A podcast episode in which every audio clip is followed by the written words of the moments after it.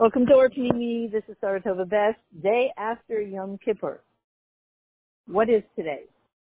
What was yesterday? I guess the slate was cleaned. You know, we're used to the classical idea that you are asking for forgiveness for what you did and all that classical stuff, but we're way past that, obviously. We're all, um, well, okay, I'm going to say a vart from um, Rabbi Wolf that I watched late last night, in case anybody doesn't get to watch his um, little video. Um, he said even, you know, himself, he was feeling quite uh, discouraged and not very optimistic because, you know, Tufshin Pei Aleph was a very tough year. And we were hoping that in the last few days it would turn around to be something incredibly miraculously good. And then a friend of his wrote to him and shared a verse with him that's really very uplifting. And it's the following. What are we doing? What are we here to do? What was man put on this earth to do? Adam, man, was put on this earth to do what? To crown Hashem king. The very first day of creation, the um, Adam Arishan said to all the creations, he named them all, and he said, let's bow down and prostrate ourselves to Hashem. Let's acknowledge the truth. So that is what we're here to do, acknowledge the truth. And the battle is fierce and intense now because probably never before in history was there such a polarized battle between truth and untruth. Uh, half the people standing for truth, half the people standing for the opposite of truth, um, etc., cetera, et cetera. And, uh, a very intense uh, um, last-ditch attempt of a Amalek to push his agenda of anti-Hashem lifestyle. And in all the in all in all the different variations that we have. So we're here to crown Hashem king, to stand up for truth. So and who? Adam. Adam itself, Aleph, Dalet Mem. So Adam Rishon, the Aleph, he did it for that several minutes or hour, however long it took, a couple of hours, however long it took for all the creations to pass in front of him. He did it. He crowned Hashem king. He acknowledged the truth. The next is David, Aleph Dalet Mem, David HaMelech. He was the next step. He did it too. In fact, when he was 30 years old, he was made king, he had to be king in order for him to establish Hashem's king, to crown Hashem king. So when he was 30 years old, he was crowned as king, but only over his own Shevet, his own people, in his Hebron. And then when he was 37 years old, he was crowned king over the whole Jewish people. So, and that lasted for some amount of years, some years, and then after that, the kingship was divided again after after the passing of David HaMelech, and we've been struggling with that ever since. It came back, and it's up and down, and to deepen our commitment to to crowning Hashem king. The last phase is the Mem, Aleph Dalet Mem, Adam, Mem Mashiach, when this will be permanent. We will, the truth will overcome and conquer evil, and Hashem will, and His truth will be, be, will reign and be crowned by us and by the entire world forever. So the first time was just for a couple of hours. The second time with David HaMelech was for a few years. And this time it will be permanent. So time-wise, the question is, how does it all work? So it turns out that the year that David HaMelech became king over the whole nation, meaning that's when he was able to crown Hashem king as the king was the year, let's see, 2897. Did I get that right? 2897. Okay. Now, you could say that some amount of time later, Mashiach will come and we'll have the final.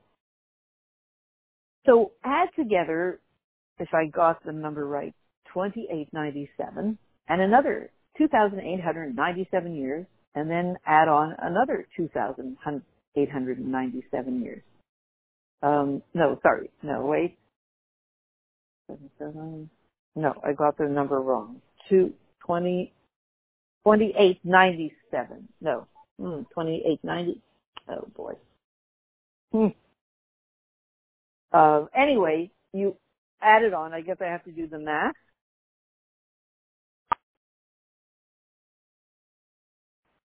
Okay, I got the date wrong. The date, the year that David Melech was crowned king over the whole nation was the year 2891. 2,891 years from creation. Now, let's add on another 2,000. Let's, let's, what if we're smack in the middle? Is that possible? That if we're smack in the middle, that moment in history of Kabbalah Malchus, what if it were smack in the middle of all of history in terms of coming of Mashiach? Could that possibly be? So how would you know? You have 2,891 years. Add on another from that moment, 2,891 years. That's called smack in the middle. And then do the math. And what do you come out to? What do you come to when you add 2891 and 2891? You come to 5782. Tufshin pay base. This year that we're in. So there we go.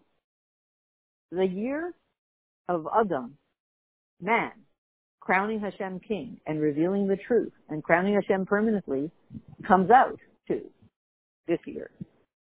So there we are. We're ready to go. So when Yom Kippur comes, we clean the slate, you know, ground zero. We go back, we cancel everything down to zero, not just personal, but everything in the world, and we do a very profound type, uh, profound level of Kabbalah Samal because we're standing in the inner chambers with Hashem. That was yesterday. Ready to do the job fully as the foot soldiers of the king. So the day afterwards of Yom Kippur is called B'Shem Hashem, Hashem's name, Guts Naman. And the reason is, as the Baal Shem Tov says, Shem Havaya and Shem Kutshabrichu Eino Ella Masha Shayach La'ilam. Havaya and Kutshabrichu are names that have to do with the world. Is that all Hashem has? Is names that has to do with what his job is? Doesn't he have any names for himself? It's those are names that have to do even with the world, the Ilam. But Latzmuta. But for himself, it's not shy to call him by a name that's in the world. Right? Hashem has obviously a more, you know, you have a name, but when you're sitting by yourself, you talk to yourself with that name? Not necessarily. There's something higher than your name that's just for you. It might even be your nickname. It's just for you. And so the day after Yom Kippur, Hashem doesn't have any personal private name. Not Havaya, Lo Adnai, but Guts Naman. Just his name. He doesn't have an official name. It's just his cozy for himself name. That means that on this day, a very high level, higher than the name Havaya, Guts Naman, Hashem's name, is in the world today. And the answer is, and why? On Yom Kippur we say seven times, Elakim, Havayu Elakim, Havayu Elakim, Havayu Elakim, Havayu seven times. Shana Bab Yerushalayim. What is that? Shem Elohim is of course Hashem as he is enclosed, bifnimius, in the person, as he comes into our lives in everyday life, mundane world. Elokecha, So Elohim is Hashem down here in the world, in your life, in your everyday life. And of course, Havaya is a makastic, is a more, a name where Hashem is more removed from the world kind of hovering above everything and hovering above you. So on the day of Yom Kippur, we say Havayu Elohim. We take that very transcendental level of Hashem, hovering up above your life and above the world, and bring it down into everyday life, into Shem Elohim. Havaya goes into Elohim. And it becomes your pnimius. your very core. And the reason we say, why do we say Havayu Lakim seven times? Because when this level of Havaya, this makif, this surrounding light of Hashem, is brought into Shem Elohim, into Pnimi, into an inward way, what do you think happens when Havaya becomes an everyday reality? Then Havaya is able to move up and grab higher stuff. In other words, you know, it's kind of like, not quite, but somebody tells you a story. It's, oh yeah, we already heard this story, right? We heard it, we heard it, kfar, kfar, we already heard this story. It's a very basic story. So then you need to produce more exciting stories or brand new stories that no one's heard before. So when Havaya, Hashem's encompassing light, you know, hovering above the world, becomes basic in everyday life, we just brought him down, Havaya into Elohim, then there's a higher level of uh, Havaya, this access, that then is brought down into everyday life. And then seven times seven different levels of drawing down such a high energy into everyday life. We draw down the level of makif very high into a pnimi. So it comes out that the level of the Jew, of the Yid on Yom Kippur is a very high level. It's the level of Shem Elohim as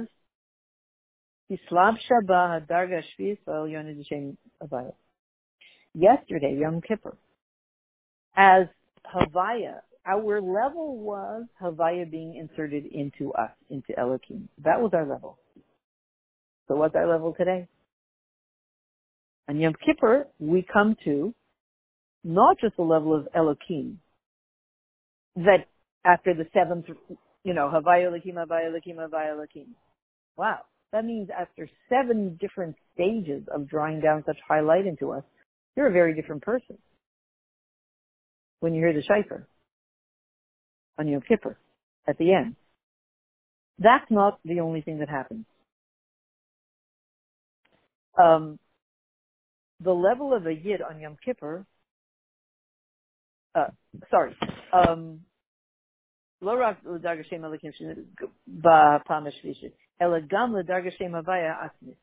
what ends up happening is we reach the essence level of Havaya.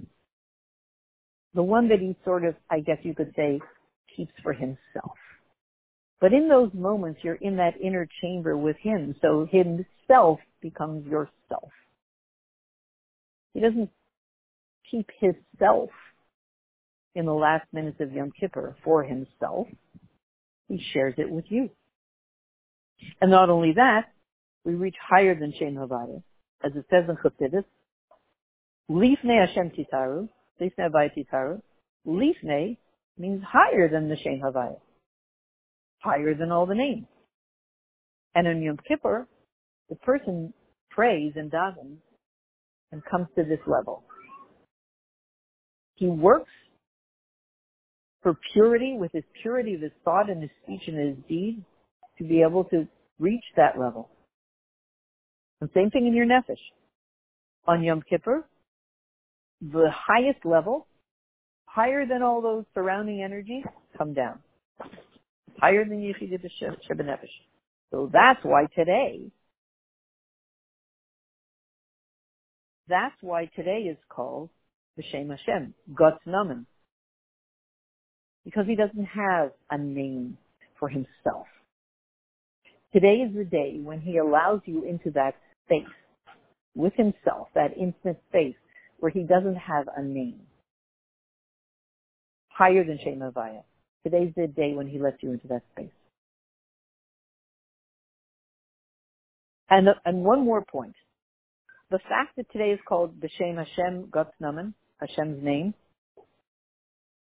because all the inyanim of Shem Havaya are drawn, drawn down today. These four days, from Yom Kippur until Sukkot, correspond to the four letters of Shem Havaya. Yud Ke Vav Ke. Today is the Yud. So according to the parish B'Shem Hashem, today is Hashem's name. the highest levels, higher than Shem Havaya, and high, higher than all the names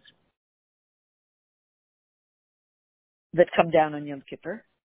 But today, the day after Yom Kippur, they come down, Yardin v'nimshachim mislabshin b'Shem Havaya. They come down into Shem Havaya. From the word Mahada.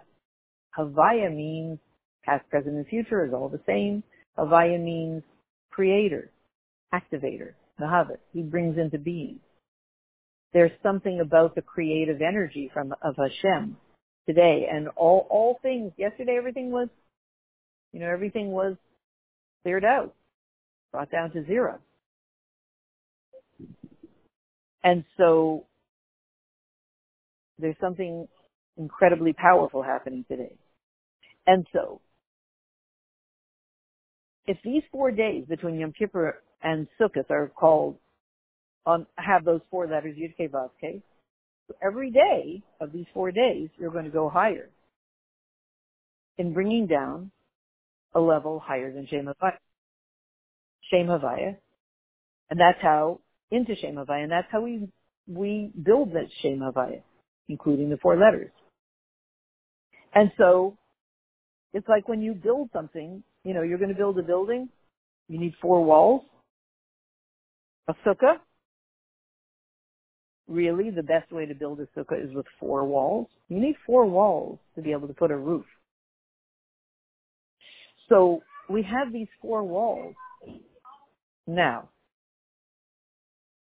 Um, and because of this, um, Binyan, all right, and because we have these four walls, we're able to actually build a temporary building, a sukkah. The diavad, of course, we can use three walls or four wall, wall, two walls and a piece. But four walls enable you to really build this temporary dwelling. In a way, what is it saying? In these four, with these four days and these four letters of Hashem's name, these four walls, we're able to build a place for ourselves wherever we are that we are safe and we are at home wherever we are. You just put down a sukkah. Sukkah is a temporary dwelling. You put it down anywhere. That's what's so unbelievable about sukkahs being an alleyway. You know, these kind of like grimy type of alleyway, driveway type type of places, at least in New York City. Obviously, in more uh, rural places, people have their sukkahs in their backyard. But in New York City, the amazing thing is seeing the sukkahs made out of, made in these kind of grimy alleyways. And these grimy alleyways become absolutely homey. And it's not by coincidence. that we're all here in Brooklyn having homey spaces that normally were grimy places belong to kind of grimy people. And they become absolutely cozy. So it seems that those four walls that we put up, that come from these four days, enable us to make any place in the world at any given moment a cozy, warm space. And then after that, on Chag Sukkot, we bring down Mamshich Dargas Elubois and Makif we bring this level down. You know, I can be comfy and cozy. We are comfy and cozy wherever we are. It becomes our space. It becomes a holy space. We bring it down in a very makistic way, very surrounding way. But on Shmini Atzeres and Simchas Torah, the last days, then we bring it into a very deep communion. Atzeres from the word Eiser. We pull in, uh, we absorb, we complete and we absorb all the hashpaz. Ad malidim abba ba'anfe And it gives birth to love of Hashem, awe of Hashem, not just for us, for the whole world. This kolin for the whole year. So that's what we're here, that's what today is all about. Bringing down this incredible power to the entire world enabling the entire world through these, through everything we've done, and now through these four days, today being the day Yud, of Hashem's name, to recognize the truth. When Hashem will be obvious to everybody, all the lies, all the corruption, all the all, all the horribleness, all the darkness will dissolve, will become buckle and mavutal in the face of truth. And it's our job to bring that truth to the world. And we're being given the kayach to unfold that truth, to spread that truth to the entire world in these very moments as we are here right now. Put up those four walls. Spend these four days and every place that we walk to, everything we touch can turn to gold, can turn to holiness. So we find ourselves in the four walls of the Beis Hamikdash of Shlishi immediately now.